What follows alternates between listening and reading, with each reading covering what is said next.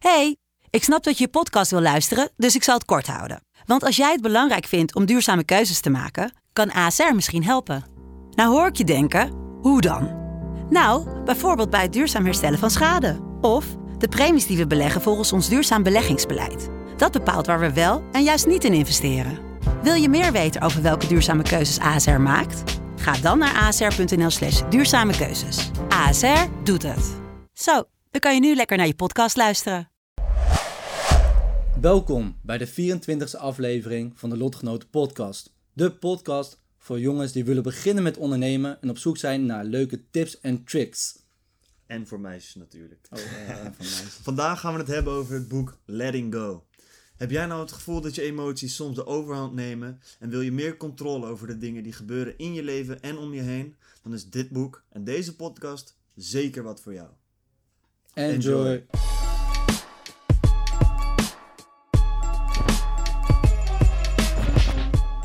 Ik vind dat blowen soms wel echt te veel weg wordt gezet als eh, totaal harmless, terwijl dat niet echt zo is. man. Ja. Hoe zie je dat dan zelf? Nou ja, kijk, ik had dat ook met blowen zoiets van ja, het boeit allemaal niet. Maar als je gewoon gaat lezen. Kijk, blowen is ook prima. Het is net als alcohol of een keer drugs doen, weet je. Het boeit niet heel veel. Mhm. Maar we moeten niet doen alsof het helemaal nooit fout gaat. Ook met blowen niet. Want bij blowen wordt dat gezegd van ja, maar met blowen kan je niet een overdosis nemen of dit, dat, zus, zo. En het kan misschien niet Het zoals is moeilijk, hè? alcohol. Het is moeilijk om een Het kan overdosis te misschien niet nemen. zoals alcohol, maar je kan wel gewoon mentaal echt helemaal para gaan van blowen. Ja, maar dan, wat ze, als je kijkt naar wat voor drugs het zijn, is wiet wel een softdruk en bijvoorbeeld alcohol is een harddruk. Tuurlijk, tuurlijk. Omdat de, gewoon de Dus als je het gaat, en, en als je het gaat vergelijken met alcohol, dan is het een stuk minder erg. Maar dat betekent niet dat het Ja, ja, niet, ja, helemaal precies. niet erg is. Het hangt er ook vanaf, kijk, want dat is ook weer zoiets. Kijk maar naar cafeïne. Cafeïne is ook een eh, psychoactieve druk. Klopt. Maar het is gewoon algemeen geaccepteerd in onze bevolking, Ja. in onze sporten. Het was tot 2004 was het eh, als illegaal, eh stond op de illegale lijst. Echt? Voor topsporters met Olympische? Spelen. Echt? Ja. Ehm, maar daarna hebben ze het eraf gehaald, gewoon omdat het, het, werd het wordt wereldwijd gedronken, dus het is moeilijk Ja. om eraan eh, te ontkomen. Hè? In de vorm van koffie meestal, toch? Ja, koffie, Cafeïne thee. komt echt van koffie, toch? Cafeïne, je hebt koffie. koffeïne, theïne. theïne heb je ook. Ja, koffeïne is weer, dat zit ook in eh paracetamol en zo, man. Dat stopt Ja. ze erbij soms. Maar weet je waarom dat ze dat eh, erbij stoppen? Nou? Het is eh, omdat cafeïne zorgt juist voor dat je minder pijn voelt, man. Ja, omdat het, geeft je een soort van rush-achtig. Ja, Ja. dus het, is, eh, het onderdrukt je pijn. Dus eigenlijk, te- daarom doen ze eh, wel eens para- zo, cafeïne erbij. Lekker toch? Ja, man. Dus, maar wel leuk om, het zijn wel een leuk gesprek, ik zeg je eerlijk. Wat het allemaal Ja, met je kan ja doen. ik zeg je eerlijk, ik vind wel met blowen, man, dat wordt zoveel weggezet als schadeloos. Maar weet je hoeveel mensen er ook ten onder gaan? Niet eens per se aan het feit van blowen, maar gewoon, het is te leuk. Te Het- makkelijk. Te makkelijk, ik wou zeggen, te makkelijk. Te Je makkelijk, s'avonds even een jointje roken. En de volgende dag ben je zeg maar niet echt kapot. Nee. Het is net zeg maar zo weinig te merken, dat je, het doet het een jaar en dan ineens als je stopt merk je, wow, ik ben Wow. zoveel productiever nu ik niet elke avond een jointje rook. ik merkte toen ik eh, tentamens moest doen. Dat waren Ja. altijd de weken waarin ik dan niet, helemaal niet smote. Mhm. En dan merk ik opeens na een paar weken, denk ik in één keer van, heb veel energie man. Gewoon, ook, je bent ook in die leerfase, hè, dus Ja, je bent toch veel met je brein bezig. Dus je brein is constant actief, je onthoudt dingen makkelijk. Je reageert snel op situaties, je voelt je wat fitter. Dan denk ik van, wow, ik heb gewoon veel geleerd, maar ik ben gewoon actief. Ja, En dan denk ik van, oké. Maar daarna denk ik ook wel eens van, ik mag mezelf ook wel een beetje belonen.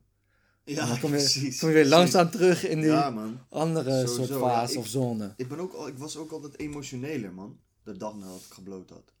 Zeker als ik Geïrriteerd? echt veel... Ja, gewoon Prikkelbaar. hoger in mijn emotie. Dus inderdaad sneller geïrriteerd, prikkelbaarder. Ja, dus je ziet toch ook dat mensen soms juist emotie, emotielozer worden. Dat Ja, juist- ja, maar dat is, het is een soort van balans. Zeg maar, je wordt matter, maar ook Ja. sneller geïrriteerd. Nou, dus Leuke dingen boeien je niet zoveel. Je zit van, ja, cool, cool, cool. Maar als iemand je irriteert, word je sneller geïrriteerd van... Bro, doe niet zo fucking irritant. ja, precies. Dus die hogere vibes worden een beetje uitgeschakeld en je zit eerder in die lage Je vibes. zit gewoon inderdaad op een lager energieniveau. Ja, wel... eh, En dan is, het, ja, dan is het ook moeilijker om dingen die dwars zitten te laten gaan. Ja. Maar denk je dan bijvoorbeeld een eh, Joe Rogan, hè, die, eh, die zegt ook, tenminste dat heb ik wel eens in een van zijn podcastafleveringen gehoord, dat hij regelmatig op een avond door de week ook gewoon een jointje rookt. Hij bloot heel veel, man. Ja. Ehm, nou is het niet zo dat ik hem persoonlijk ken of zo. Niet? Nee, jammer genoeg Ik niet. dacht dat Joey binnenkort op de podcast kwam. Ja, daarom. Eh, Joe en ik praten altijd over de podcast en daarom Ja, gaat ja, hij zo ja. supergoed. Hij heeft van jou geleerd. Daarom man. Ik heb nog, ik zei, je moet beginnen met podcasten man. Daarom Maar ja, je punt was... Dat je denkt van, nou, hij is, dat is wel een van de hele eh, productieve gasten. Die continu bezig is met, met kooienvechten. Geeft altijd commentaar. eh, of Ja. is hij commentator. Eh, hij is zelf. fanatieke sporter. Hij interviewt elke dag mensen. Hij doet daar heel veel voorbereiding voor. Ja, research ook wel. Ja, Dus ik denk dat het misschien ook wel een soort van... Het geeft ook wel weer ontspanning. Het geeft een, wat jij ook wel eens hebt gezegd, een geforceerde ontspanning. Ja, man, ja, maar dat merk ik ook. En daarom, zeg maar, als het zou kunnen, zou ik echt graag een functionele smoker zijn, man. Ja. Want het is wel wat je zegt, en dat is iets wat heb ik misschien met mijn ADHD ook, en het feit dat mijn hoofd gewoon heel druk is, en ik denk dat elke ondernemer dat wel heeft. Ja. Het is gewoon lekker om even uit te kunnen gaan. En kijk, daarvoor doe ik nu veel mediteren en zo, maar ja, dat duurt lang. Een jointje, steek je op, neemt vier hijsjes, dan ben je er al. Ja, net als een biertje of een Precies. drankje. Neem een paar drankjes en dan... Precies, maar die, de gevolgen voor de dag daarna zijn te groot. Dan, dan, dan heb ik zoiets van, ja, dat ga ik niet doen. Ik kan niet elke avond vier biertjes drinken als ik even wil relaxen. Nee. En het is ook niet goed om daar je escape in te zoeken. Maar het is wel chill als je weet van, als ik even een jointje rook, kan ik gewoon even tot rust komen. Mhm. Hoe kijk jij daar eigenlijk naar? Naar zeg maar... ehm, kijk, heel veel mensen zeggen van, ja, als je gaat blowen, weet je wel. En om je hoofd rustig te maken, dan is dat een escape. Ja, Hoe kijk dus je? ons, ontsnappen. Ja, een makkelijke manier. Zo van, ja, dan zet ik het gewoon uit. Boom. Ja, precies. Dus als je zegt, als je kijkt naar bijvoorbeeld, eh, je hebt bepaalde emoties, hè, je voelt je onder druk. Als je kijkt van, oké, ik, ik probeer eraan te snappen, eh, ontsnappen. Of andere vormen zoals, probeert het uit naar andere mensen in negatieve emoties. Dus ik ben boos, dus dat ga ik afreageren op jou. Ja. Dat heb je ook wel eens dat mensen dat doen. Ja. Of ze gaan het echt onderdrukken. Dus ze zeggen ik mag niet boos zijn of angstig. Dus en een vorm van onderdrukking is veel dat je zeg maar bijvoorbeeld alcohol drinken, dat soort dingen. Drugsgebruik. ik denk ze ontsnappen dat dat... Ik denk dat ze dus... Je hebt uiten, onderdrukken. Ja, En je hebt ontsnappen. En Ik denk vind ontsnappen- en onderdrukken wel een beetje hetzelfde. ja, het zal wel over... Ja, Denk ik. In ieder geval, je ziet vaak dat mensen die jeugdtrauma's hebben en zo ook sneller naar drugs of zo gaan. Ja, het zal altijd wel een combinatie zijn, toch? Dat merk ik ook wel.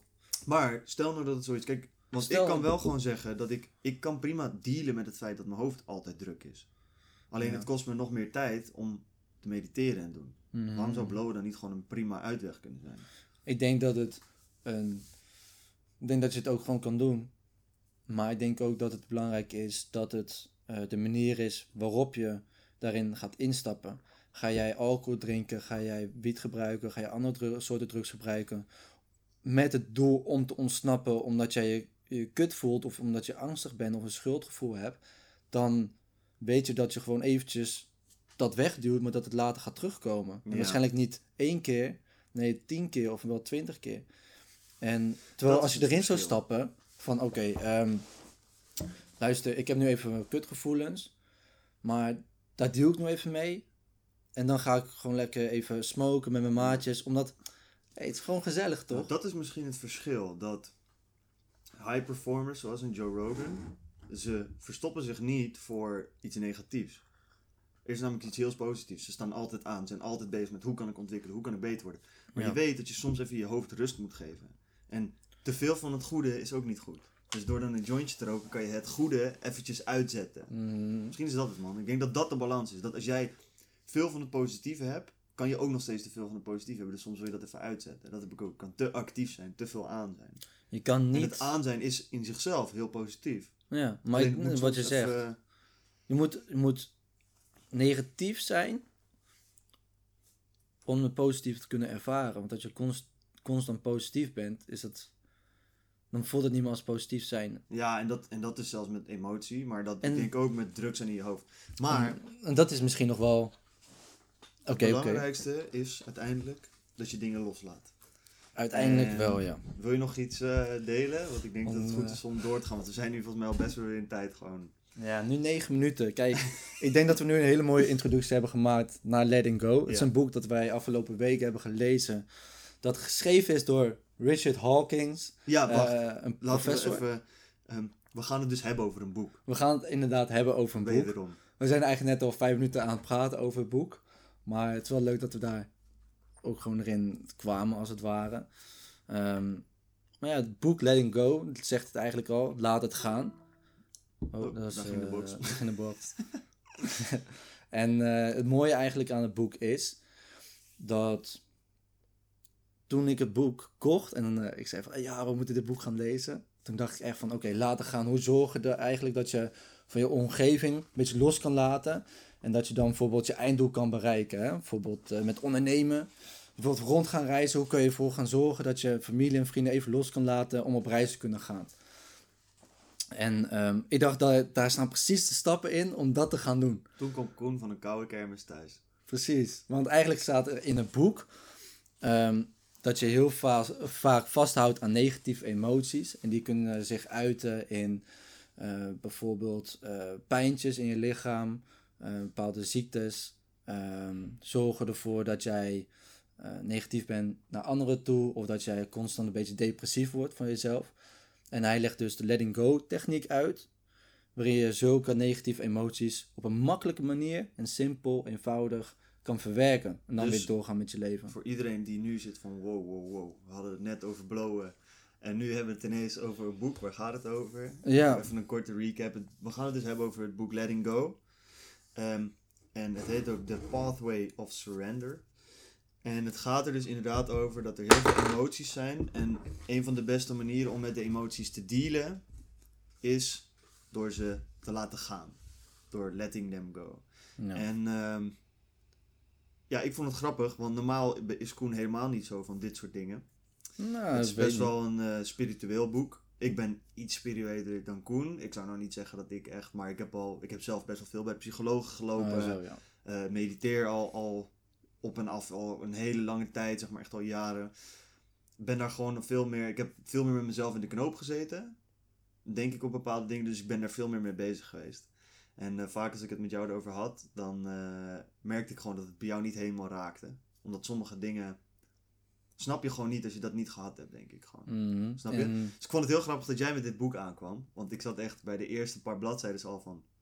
Oh, dit is zweverig voor Koen. nou, je zei oké, ik vind het wel leuk dus dat je dat zo ziet. Want zo leren we elkaar toch ook wel weer wat beter kennen. ja, Ik denk dat ik eh, vroeger, ik denk eh, begin middelbare, dat ik best wel veel met mezelf heb gezeten. Net als iedere puber onderhand. ook als jij nu als jonge luisteraar hier naar kijkt.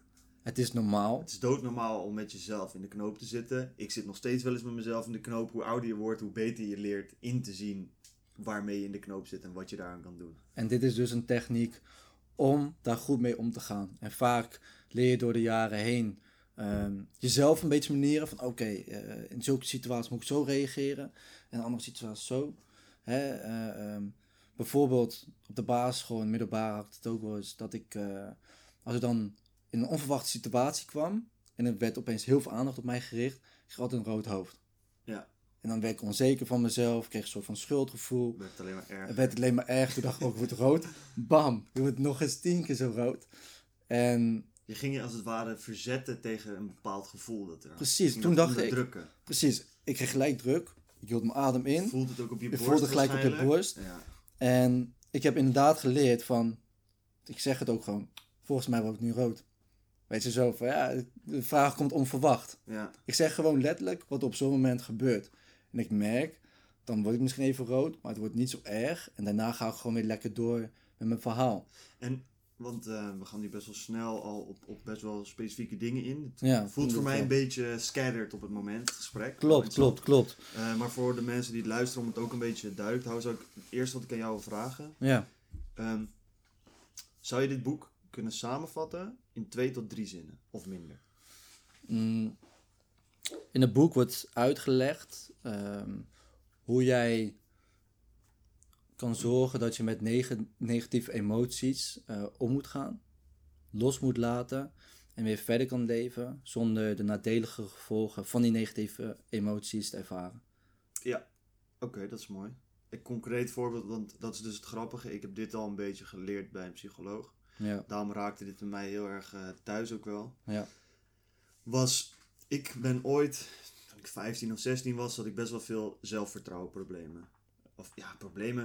Ik had gewoon weinig zelfvertrouwen. Ik dacht heel veel na over alles wat ik deed. En ik had wel het idee dat iedereen dacht van wat een kneus. En toen ging ik naar de psycholoog. En het grappige was, dat was de eerste keer dat ik naar de psycholoog ging. En toen dacht ik, hier ga ik leren Dit- hoe ik altijd zelfvertrouwen heb. Boom! Ja, ja, Ik ga daarheen, gesprekken op gesprekken op gesprekken. Nou, een jaar, twee jaar, weet je wel, op en af ga je daar naar gesprekken toe. Lang man. En ehm, uiteindelijk, met ook boeken lezen en dingen, kwam ik er 2,5 tot 3 jaar later ineens achter. Echt een moment dat ik het realiseerde.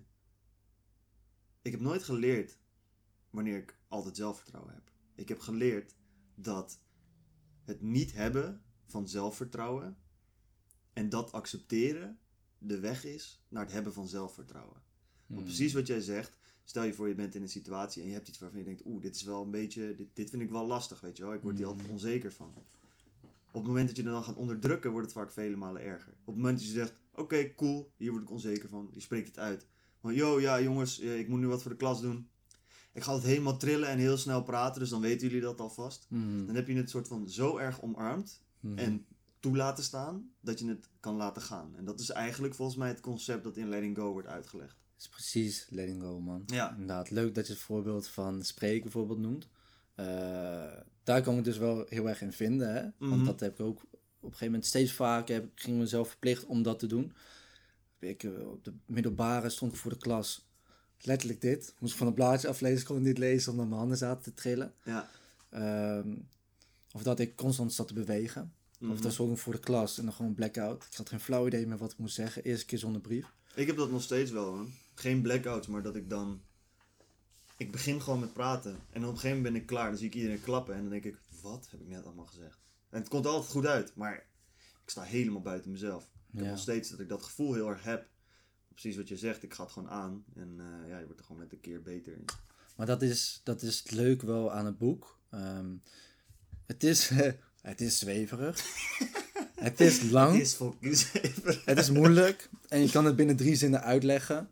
Ja. Maar ze geven wel concrete voorbeelden. Eh, ze laten dus zien hoe je van negatieve emoties zoals angst, schuldgevoel, verdriet, eh, boosheid...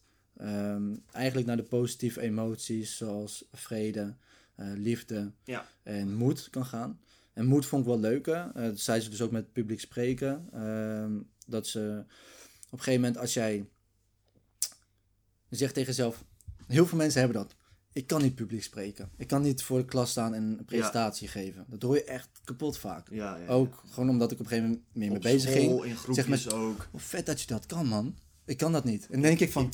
Ik erger me er daar dus altijd kapot aan. Ik was zelfs die guy, ja, ik ben, ik ben echt vervelend om mee te werken. Ik ben die gast die mensen soms ook forceert om hun eigen groei op te zoeken. Dus dan zat ik in een groepje. Zei oké, wie heeft er echt een hekel aan presenteren? Ja, ik wil echt niet presenteren. Oké, dan mag jij presenteren. Ik hoezo, toch? hoezo? Ik vind dat echt vervelend. Ik Zeg, luister, we zijn op school. Ja. Wat doe je op school? Leren. Als je alleen maar doet wat je al kan, ga je niet iets nieuws leren. Ga juist nu die dingen proberen die je niet kan. Want nu, ergste wat er nu gebeurt is dat 30 man zit van... Ja, ging niet zo lekker man, maar je kan hier naar kijken en hier naar kijken. Ja. Het is nog nooit gebeurd dat een hele klas je echt oprecht uitlacht en denkt, wat een debiel. Pik, het e- ergste wat er kan gebeuren is inderdaad... Dat is dus het leuke. Je gaat van, ik kan het niet. Maar als je dan tegen jezelf zegt, ik wil het niet. Dan sta je jezelf al open om te zien wat voor angst je hebt. Waarom je niet voor het publiek eh, of voor een klas wil spreken. Vaak is het dan zo dat je bang bent inderdaad dat mensen je eh, uitlachen. Maar dan ga je voor jezelf nadenken van, nou, wat is nog het ergste wat kan gebeuren? Het ergste wat kan gebeuren is dat je, net als met podcast, zo alles opleest, woord voor woord, heel monotoon. Na 10 minuten ben je klaar en iedereen ligt te slapen. Maar, maar je bent klaar, je hebt het gedaan en je voelt jezelf trots, of je hebt moed, of je hebt Ja, vrede, rust, die positieve emoties, dat je het hebt gedaan. Fuck wat iedereen zegt. Snap je? De Ja. volgende keer doe je het zonder blaadje en dan kun je weer iets meer emotie erin eraan toevoegen. En ik vond dat best wel vet, want zij is eigenlijk van, je gaat dus van naar angst, ga je naar een reden zoeken waarom je dat niet doet. Dan bedenk je van, hé, in het verleden is dit al tien gebeurd. Word je gewoon, godverdomme, een beetje boos op jezelf. ja, Dan, door, eh, door, door agressief te worden, krijg je energie. De energie Ja. kan je weer gebruiken om actie te nemen. Ja, En toen dacht ik van, hé, dat zijn gewoon precies de stappen die ik bij mijzelf heb herkend. ja, ja, ja sowieso man. Het is gewoon die Alleen soms gaat het automatisch en wordt een Ja. beetje door docenten aangewezen. Dat is ook wel een tip die ik zou willen geven aan de mensen die dit luisteren. Vind jij het nou eng om te presenteren voor de klas of bij je studie? Dan is de keuze die je vaak maakt om het uit de weg te gaan. Je zegt, ik ben niet zo van het presenteren, iemand anders kan het wel doen. Maar je bent op school om te leren. Dus als jij iets wil leren, ga dan juist presenteren. Ga juist de dingen doen waar je niet goed in bent. Zo ontwikkel je en dan zul je uiteindelijk zien dat ook jij wel een spreker bent. Precies. En dat, dat is heel grappig, want dat, dat is. ehm, dat vind ik wel mooi wat je zegt, want daar wil ik eigenlijk nu eerst even naar terug gaan. Want dat is eigenlijk echt een van de dingen die in het boek, die je dan wel al wist. Dat heb ik eigenlijk altijd met boeken. Gewoon die dingen die je wel al weet. Dan wordt zegt iemand het en dan zit je van, oh ja, ja, ja, ja dit, is, dit is nice. Ehm, hij zegt op een gegeven moment in het boek, want het is heel vaak zo in de wereld. Stel je voor, ik loop over straat en er komt iemand op me af en die slaat me in mijn gezicht. Nou, mijn reactie is, ik word boos. Ik zeg, wat de fuck doe jij nou weer? Weet je of ik sla hem terug. En wat er dan heel vaak de gedachte is, is, ja, hij slaat mij, hij heeft mij boos gemaakt. Door hem ben ik boos. Ja, Maar dat is niet waar. nee. Want het zit zo. Hij slaat jou. Jij kiest bewust om als reactie op het slaan in jouw gezicht de emotie boosheid te tonen. Ja. Dus jij hebt gekozen om boos te zijn. Het is logisch als iemand je slaat dat jij ervoor kiest om boos te zijn. Mhm. Maar het is wel een eigen keus. En door in te zien dat emoties keuzes zijn die je maakt, bewust of onbewust, dat is de eerste stap naar het inzien dat je controle hebt over die emoties. Want als het nou zo is dat als jij mij slaat en boosheid mij overvalt, word ik geleefd door mijn emoties. Terwijl, Of geleefd door andere personen. Ja. of ja, dan, heeft, dan hebben dingen van buitenaf controle op wat jij doet. Terwijl dat is niet zo. Het is de reactie die jij erop hebt. En dat is, dat is altijd. Hoe begrijpelijk een reactie er ook is. Ja. Dat is hetzelfde, dat zeggen mensen altijd van, eh, stel je voor je verliest eh, je vrouw, je kinderen, iedereen een auto-ongeluk en je vergooit heel je leven daarna, weet je wel. Je bent alleen maar verdrietig eh, en dan heb je andere mensen die daarna hun leven nog tien keer beter zijn gaan leven. En de ene persoon zegt, ja, alles is me ontnomen, eh, het leven is kut, eh, alles is... eh, begrijpelijk. Er zal nooit iemand zijn die zegt, goh, wat ben jij hier nou aan het aanstellen? Maar je kiest er wel zelf voor. Mhm. En Dat dat is iets wat mensen heel moeilijk vinden om te horen. Ja, maar dat kan je toch niet zeggen? Luister, alle respect. En je mag je voor altijd zo voelen. Mhm. Maar als je nou eerlijk tegen jezelf bent. Wat zou je vrouw liever willen? Wat zouden je kinderen liever willen? Wat is beter voor jou? Mhm. Om het te accepteren, ermee te leven, te denken aan de mooie tijden en een nog mooier leven te leiden. Ja. En dat is wel echt iets wat ik mezelf en waar iedereen zichzelf aan moet herinneren. Jij kiest je emoties. Nou, nu heb ik weer een heel eh, boekdeel verteld. Nu mag jij weer wat vertellen. nee, Stel ja. maar vragen, man. Om, Ja, nee, dat wil ik ook doen. Maar dat was dus, ja, Dit dat is dus iets wel een leuk mij tip. echt heel erg meegenomen heeft in het boek. Man. Dat vond ik wel echt een goed punt. ik vind het, eh, om het heel mooi samen te vatten, dit is echt een mooie tip voor luisteraars. Er zijn klagende mensen in de wereld. Jazeker. Die zijn nou eenmaal. Toch, Jaro? Met klagende mensen. Die klagen over het weer, over hoe jij je gedraagt, wat je wel doet of wat je niet doet. Maar het mooie eigenlijk eraan is, is dat jij kan kiezen of je dat persoonlijk gaat nemen of in gaat zien dat zij met een e- negatieve emotie zitten die ze nog niet hebben verwerkt. Laat dus die negatieve emoties zelf los en je zult zien dat jij juist gaat zien dat je nederig wordt voor die mensen. Je gaat inzien dat juist die mensen hulp nodig hebben. Dus let er maar eens op. Als je daar eens naar, eens, naar eens gaat kijken, dat heb je waarschijnlijk zelf ook wel eens de laatste maanden gehad. Ik had het toen ik het boek ging lezen. Dat je dan kijkt en dan hebben mensen bepaalde gevoelens of ze worden Ik heb boos. er, eh, hele concrete voorbeelden van. Ja, en ze worden boos en dan denk je van luister. Dan betekent wel, en dat merk ik trouwens ook bij mezelf man. betekent dat je ergens mee zit. En in plaats van dat jij juist boos wordt op die klagende mensen, ga je inzien dat ze wat missen. Luister, er zijn heel veel van dit soort situaties. Ehm, ik wil het even terugbrengen naar het ondernemen. hele concrete situatie. Ehm, ik open mijn mail en ik krijg een melding van Trustpilot. Niet een fantastische review. Twee sterren. Hmm. Shit, de eerste reactie is, jezus, waarom, weet je wel, mijn product is gewoon goed. Waarom kan je niet gewoon contact met mij zoeken, weet je wel, we kunnen toch gewoon zo, nu zet je een slechte review. Wat doe ik dan? Ik leg de factoren buiten mezelf. Wat doe ik? Oké, wat kan ik doen om hier beter uit te komen? Mhm. Goed lezen. Wat zegt die persoon nou? Waar zit die persoon nou mee? Ja. Door precies te benoemen van die persoon. Oh, je zit hiermee, maar dat kan ik zo voor je oplossen. Oh, je zit hiermee, dat kan ik zo voor je oplossen. En dan is een negatieve review en de reactie eronder van mij, die super positief is, kan ineens een klant die dat leest, die eerst zou denken, hm, twee sterren, kan denken, oh wauw, ze zijn zo goed met die twee sterren review omgegaan. Weet je wel, ze zijn eh, positief erop ingegaan, ze proberen die persoon te helpen. Ah, dit is een bedrijf waarmee, want niemand kan iedereen tevreden stellen. Nee. En dezelfde manier zie je wat jij ook zegt. Als iemand iets zegt, moet je gewoon horen wat ze eigenlijk zeggen. De, de woorden Mhm. achter de woorden. Ik vond het een heel mooi voorbeeld, inderdaad. Wat wij, we zitten nu samen op een kantoor en dat zul je ook wel merken als je gaat ondernemen.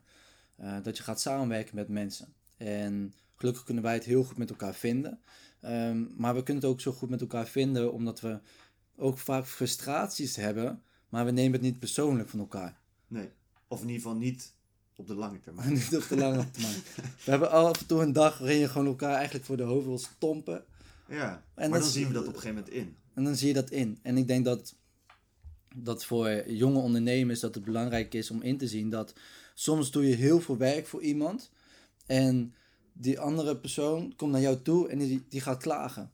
Ja. En wat kan, wat kan je dan doen? Je kan boos worden op zo'n persoon en dan kan je zeggen van, maar ik heb dit en dit gedaan en daar bedank ik me niet eens voor. En waarop hij gaat zeggen, maar ik heb dit en dit gedaan en jij hebt er niet eens iets over gezegd. En eigenlijk ben je dus allebei heel geforceerd wrijving aan het creëren. Tot op dat moment kan je ook zeggen: luister man, ik ben dankbaar voor weet dat je me deze inzicht geeft. Ik vind het tof dat je dit voor mij hebt gedaan. Hé hey man, ik was gewoon te druk met mezelf bezig. Ik heb dit voor jou gedaan. En ik was gewoon een beetje teleurgesteld dat je dat niet zag, man. Ja. Ja. En dat is zo, daar zit zo'n groot verschil in. Ja, man.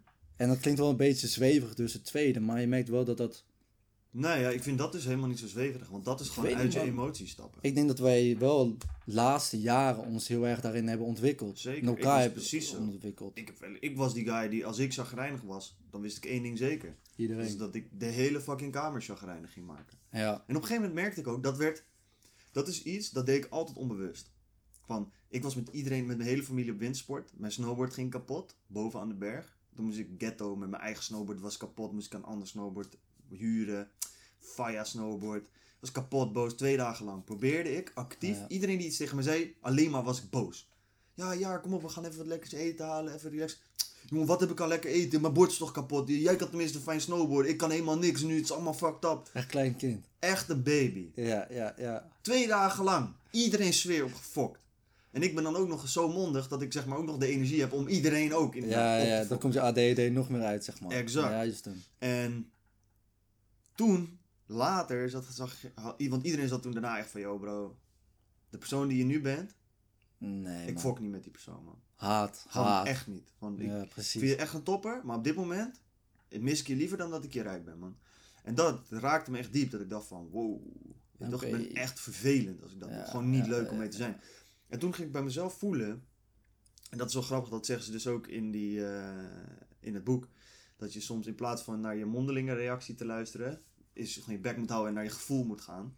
En wat ik toen had, is dat ik zit van, mijn gevoel, en dat is super egoïstisch, en waar dat vandaan komt, I don't know, maar ik ben ermee aan het dealen al, het gaat Ja. al steeds beter.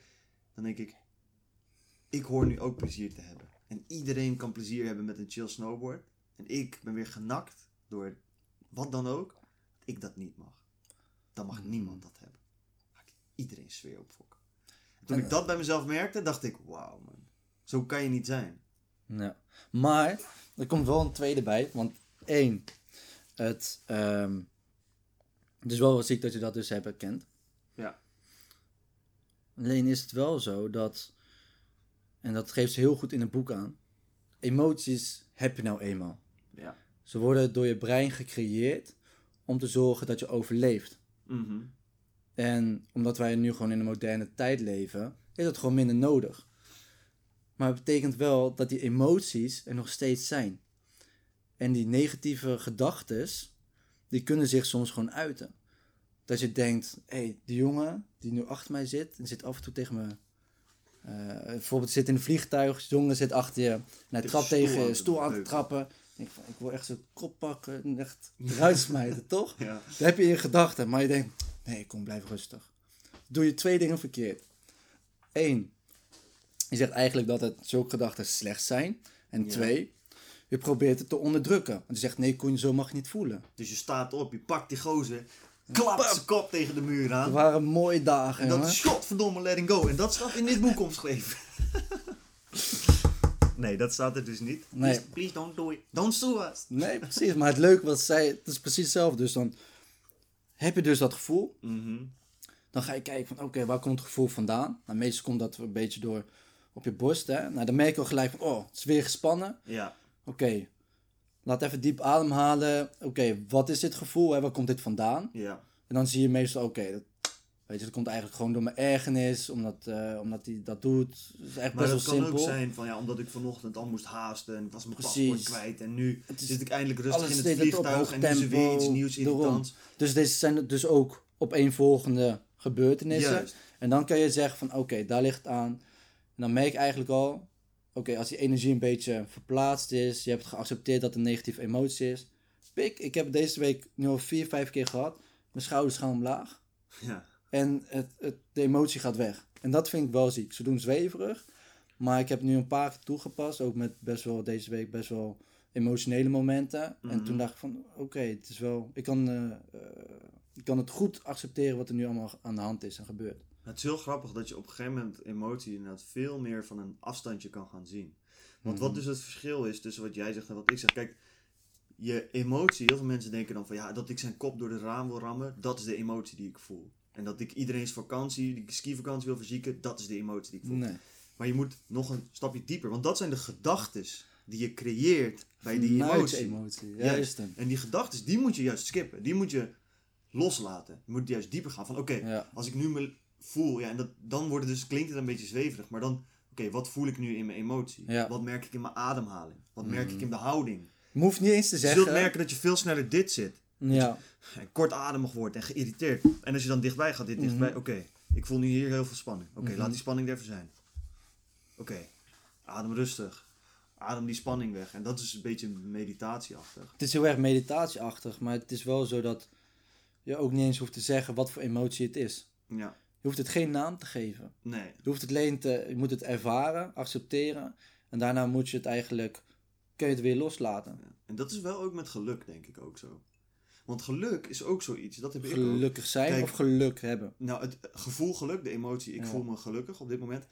Ehm, kijk, met boosheid, dat komt op en daar heb je een directe reactie op, weet je wel. Van, oh, ik, ik word, ga schreeuwen, zeg maar. En met geluk is dat een beetje hetzelfde. Stel je voor, je hebt een situatie waar je met vrienden bent en je voelt ineens intens geluk. Dan ga je alleen maar met iedereen praten en je zit helemaal in het moment. Bam, bam, bam. Mhm. Terwijl soms is het ook wel mooi, dat probeer ik nu wat vaker te doen, om ook dat moment even uit te stappen. Mhm. Even, soort van, even uit te treden en gewoon even te voelen van wow. Wel, ik voel hier een warm gevoel. Mijn hele lichaam voelt een soort van tintelig. Weet je wel, dit is het gevoel van geluk. Want daar sta je ook niet bij stil. Daar ben je ook heel rationeel mee bezig. Maar Oh, ik ben nu echt blij. Let's go! Nee, dat heb jij, maar ik denk dat. Misschien komt het ook gewoon omdat ik daar anders ingesteld ben. Maar dat heb ik dus wel heel erg, man. Ik heb bijvoorbeeld eh, een maandje terug, gingen we een weekendje weg met de jongens. Uh-huh. Ik kan dan gewoon zitten en genieten, man. Ik, Ik, hoef niks te doen. dat ik hier leef, man. Ik heb zelfs Ja. heel veel... Ja, man, dat was een van de dingen die bij de psycholoog moest ik die veel doen. Dat was... Ze zeiden, je moet vanaf hier meer hierheen zakken. Want ik voelde mijn lichaam niet. Want ze zegt ook, wat je ook zegt, spanning en zo in je lichaam. Ja. Ik had geen idee, man. Alles zat hier. Maar kan jij Gewoon nu nadenken, ook nadenken. zeg maar, dat gevoel opwekken van, oké, wat voel ik nu? Want het is wel, Beter. Want ik heb nu wel zoiets van, nu we dit aan de opnemen zijn, van oké, om hierover te praten, dat lucht ook een soort van, ja, hard, hè. Het is wel, het is mooi om zoiets te kunnen ervaren. Mhm. En dan voel ik van binnen, voel ik wel gewoon geluk. Dat kan ik nu op dit moment ervaren. Ja, ik heb dat dus, ik vind dat lastig, man. Ik heb nog steeds een intense emoties, dus als spanning, angst, eh, dat soort dingen, daar ben ik veel meer mee in contact, want die komen vaak ook voor mij in ieder geval wat intenser. Mhm. Dan voel ik, merk ik heel erg van, oh, ik voel het hier trekken, ik voel het hier, mijn ademhaling is star. Dat merk ik heel erg. En dat is fijn, want dan weet ik op dat soort momenten van, oké, ik moet nu even een stapje terug, even ademen en gewoon chillen. Geluk, moeilijker nog, man. Mhm. Maar ja, dat is ook weer zoiets wat je moet oefenen. Maar waar ik Maar wat je zei, van het is wel goed man. Gewoon zeggen van oké, even een stapje achteruit. Wat voel ik nu? Als je even gewoon gezellig eh, aan bezig bent, toch? Een drankje aan doen met je maatjes. Ja, Wat voel ik ja, nu? ja, precies. Ja, man. En wat ruik ik? Maar dat werkt ook wat ruik ik nu? Wat zie ik allemaal? Wat Klopt. zie ik mijn jongens doen? Waar praten ze over? Dat is het Dan je in het nu. Dat is dus, ga je het het ja, dat is dus fucking erg meditatie. Terwijl jij altijd bij meditatie zegt van, man, je weet toch dat... Nee, ik doe, het- ik doe zeker. Ik denk dat ik op mijn eigen manier mediteer. Ja, precies. Maar je, je doet nooit bijvoorbeeld een bodyscan of zo. En dat is juist het hele idee is daarvan dat je gaat liggen. Je gaat voelen, oké, wat voel ik in mijn linker grote teen? Wat voel Ja. ik in mijn rechter grote teen? En dan train je jezelf heel erg inderdaad om dat alert te zijn. Mhm. Van wat er in het nu gebeurt. Ja. J. Cole zegt dat ook in een interview. Hij zegt, zet gewoon de ventilator aan en ga gewoon intens luisteren naar de ventilator. Want dan ben je intens in het nu. Dan is er Mhm. geen toekomst, dan is er geen verleden, dan is er alleen het nu. Mhm. Dat is wel ziek, man. Ja, ik vind dat fucking ziek, man. En, maar het is ook iets wat ik heel weinig begrijp. Want dat heb ik met dit boek ook. Dingen over aura's. En dan echt wetenschappelijk onderzoek naar het feit dat mensen aura's kunnen zien. Een soort van licht om mensen heen met energieën. En dat als je bij hun in de buurt bent en je staat voor open, kan je dat ook zien. Dat zijn dingen waar mijn eerste reactie is van... pff, Bro, Ja, wat pak je rust. En dan denk ik van ja, oké, het is blijkbaar wel... Ja, er zit echt een research achter. Nee, maar en je zo, hebt toch- en dan denk ik, Je hebt toch zelf ook worst? Dan kom je in een kamer. Sta denk je van.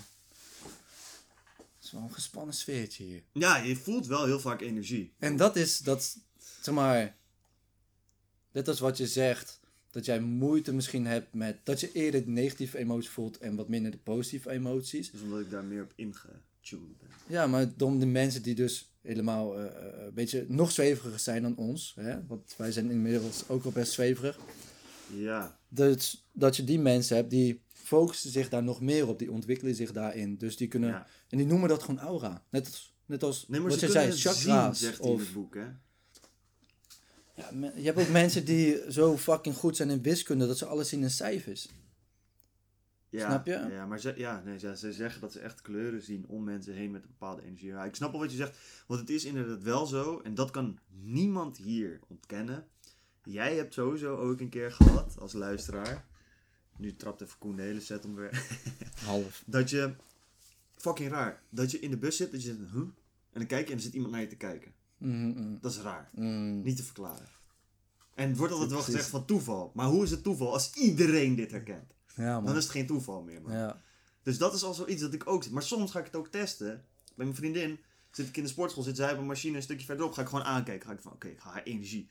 Ik ga roepen met mijn mentale energie, toch? En dan kijken of ze zeg maar kijkt. En soms wel, soms niet. ja, maar is, het dan, is dat op geluk gebaseerd? Ja, dat van weet kans? ik dus niet. Maar ik denk dus wel dat het zo is dat er... Ja, er is wel iets. En hetzelfde wat jij ook zegt. Je voelt het ook aan iemand als hij heel positief of heel negatief... Iemand heeft een hele warme energie. Of Je kan een dit- hele je kan het testen, energie. hè? Dat is fucking raar. Je kan het testen trouwens. Ik weet, ik weet niet of het 100% werkt, maar ik heb wel eens gelezen dus, dat als jij denkt dat iemand naar je staart, Ja. Eh, maar je kijkt om en ze kijken niet meer, wat je dan kan doen is nep Roepen. gapen. En omdat, je hebt dan, eh, dat is eh, een soort van psychologische trick, dat als jij gaat, dat andere mensen ook Ja, je gapen. liet zien.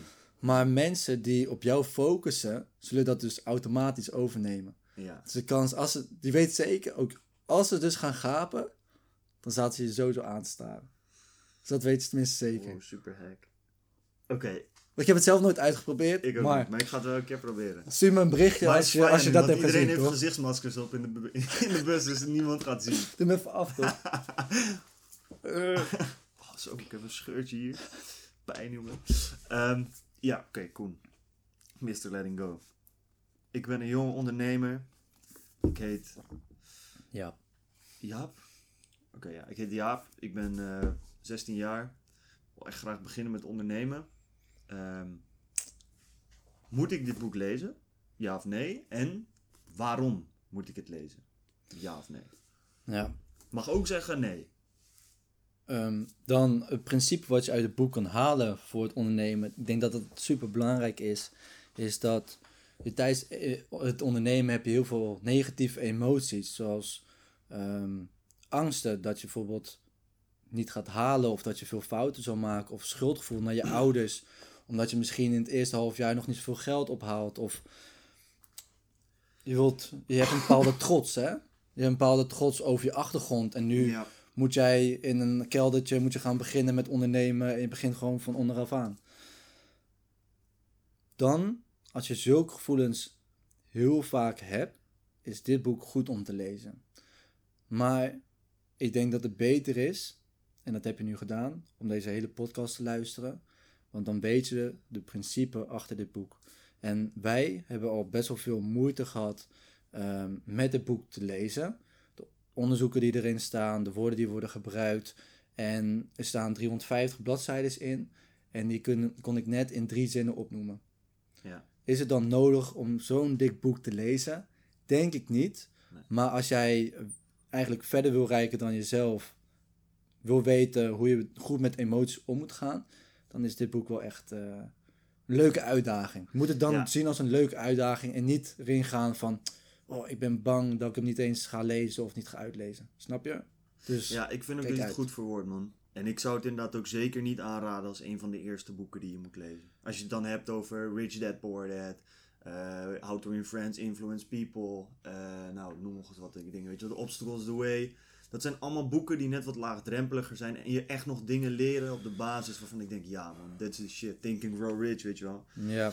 Het heeft wel Dit tot een nieuw is- level gebracht. Zeker, zeggen, ik toch? denk dat er sowieso voor iedereen een moment is in zijn leven dat als hij dit boek leest, dat het hem heel veel brengt. Want ik geloof moment. ook heel erg in dat boeken op verschillende momenten verschillende dingen brengen. Ja, als je het nu leest, gaat het je heel wat anders brengen dan over vijf jaar als je gaat Juist, lezen. en dat is heel grappig. Je haalt er een heel specifiek ander punt uit. Ja. Weet je wel? Bijvoorbeeld voor mij is het echt het hele specifieke punt nu van goede reminder van hey, jij bent je emoties niet, weet je wel. Emoties kies je, dus hou ook die controle over, weet je wel. Laat je niet leven door emoties. Nou, Ja. dat is wat nu de main takeaway. En dat is wel mooi, maar hij staat niet bovenaan mijn lijstje van eh, meest favoriete boeken of zo. Nee, maar ik vond wel inderdaad, eh, het ging soms ook iets te ver. Leuk dus om nog eventjes te benoemen. Dat is het enige. En dan weet je dat het pas echt zweverig is. En wil ik niet te niet doen aan het boek, hoor, want het is een goed boek. Ja. Maar op een gegeven moment eh, ehm, heeft hij het over een bedrijf. En met het bedrijf gaat hij de letting go techniek gaat hij leren. Ja, Ehm, en dan zit er in het bestuur zit er één jochie. ja. En die is constant aan het haten op iedereen. Op overal iedereen. Hij is fucking negatief. En mensen worden ook negatief tegenover hem. En wat doet Richard dan? Richard zit op een gegeven moment in de auto. En hij zit dan bij hem zo te denken. En hij denkt van, ik merk dat ik negatief ben naar die jongen. Wat doet hij? Om half één, precies om half één, gaat hij eh, positieve vibes naar dit jongen toe brengen. Dus hij gaat positief nadenken over die jongen. En die jongen zou, eh, had een vergadering georganiseerd om, weet ik veel, de directie gewoon helemaal kapot te maken. En hij komt op kantoor aan en hij eh, wordt door iemand aangesproken en die zegt: De vergadering is eh, afgelast. En hij zegt: Waarom? Ja, drie over half één kwam een jongen naar ons toe en die had het georganiseerd. En die zei dat het niet meer nodig was. En toen zei hij van. En toen kon ik zien dat het, die positieve vibes hadden gewerkt. En toen dacht ik: Oké, dit gaat iets te ver. snap je? die gaat- mentale energie naar Zeg iemand maar, mentale energie naar de universum en die- kan weer weerkaatsen is die guy ineens een blij guy. Ja, ik, Snap dat ik, Ik, ook. ik kan het begrijpen dat mensen zo denken, maar Ik weet er ook te weinig van. Dat zeg ik gewoon eerlijk. Ik weet te weinig van de hele...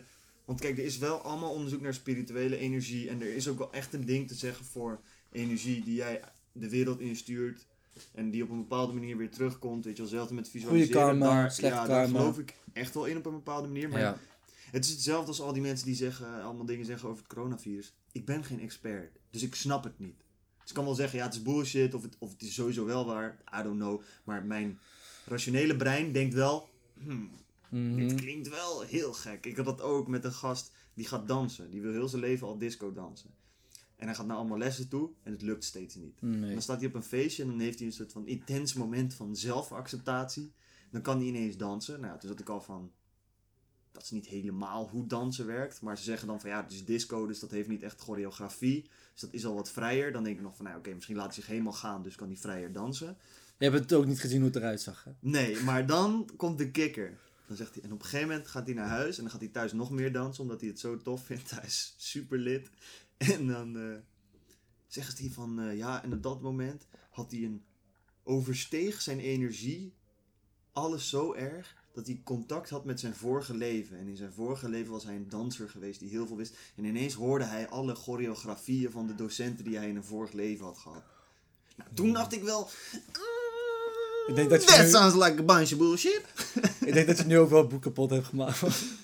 Ja, dat, ja ik weet, maar snap dat je? was gewoon, snap je, kijk, er zitten veel dingen. De eerste Het- 150 pagina's, daar ben ik helemaal cool mee. Ik besnap het wel, man. Want wat je nu laat zien, en dat is het laatste, wat, echt het laatste wat ik ga zeggen. Je hebt nu eh, heel erg met het coronavirus, is dat mensen die constant bang zijn om het te krijgen Ja. en zich de hele tijd voor, voor verdedigen en angstiger voor zijn, veel stress hebben, een schuldgevoel krijgen dat ze misschien anderen besmetten, Mhm. Ehm, die ontwikkelen zo'n vibe om zich heen dat hun stressniveau hoog blijft. Veel cortisol wordt aangemaakt, dus het stresshormoon. En over lange termijn zorgt het ervoor dat je immuunsysteem juist verslechtert. Je wordt dus vatbaarder voor andere ziektes. Dus ook vatbaarder voor bijvoorbeeld een corona. Dat laat eigenlijk zien, indirect, dat als jij constant aan het stressen bent over iets, dat dat juist hetgene kan zijn wat je juist Klopt. ook kapot hard gaat aanpakken. Ja, daar kan je eerder ziek door worden. Heel veel stress Precies. ervaren, dat is, dat is... Dat was een Dat logische redenering, snap je? Maar wat ik wel dan vind, is dat de andere kant op kan je het niet zeggen. En dat is wat hij wel eens Naar doet. positieve zegt, vibes. Ja, door positief te zijn hebben mensen hun terminale ziektes omgekeerd. En dat is een, maar laten we niet Ja. vergeten dat er ook allemaal mensen zijn die scheid hebben aan corona. Zeggen dat het niet bestaat. En als je zegt dat het niet bestaat, dan heb je daar ook geen angst om, lijkt me. Nee, die naar een groot feest gaan en uiteindelijk hebt 100 man corona. ja. Weet je wel? Dus ja, dat, Mm, de ene kant op geloof ik helemaal. Van als je heel erg bang bent voor bepaalde ziektes en dingen, dat je het dan op een bepaalde manier aantrekt. Nou, en zeker met cortisol, dat je gewoon vatbaarder bent voor ziektes. Ja. Kan ik helemaal bijkomen.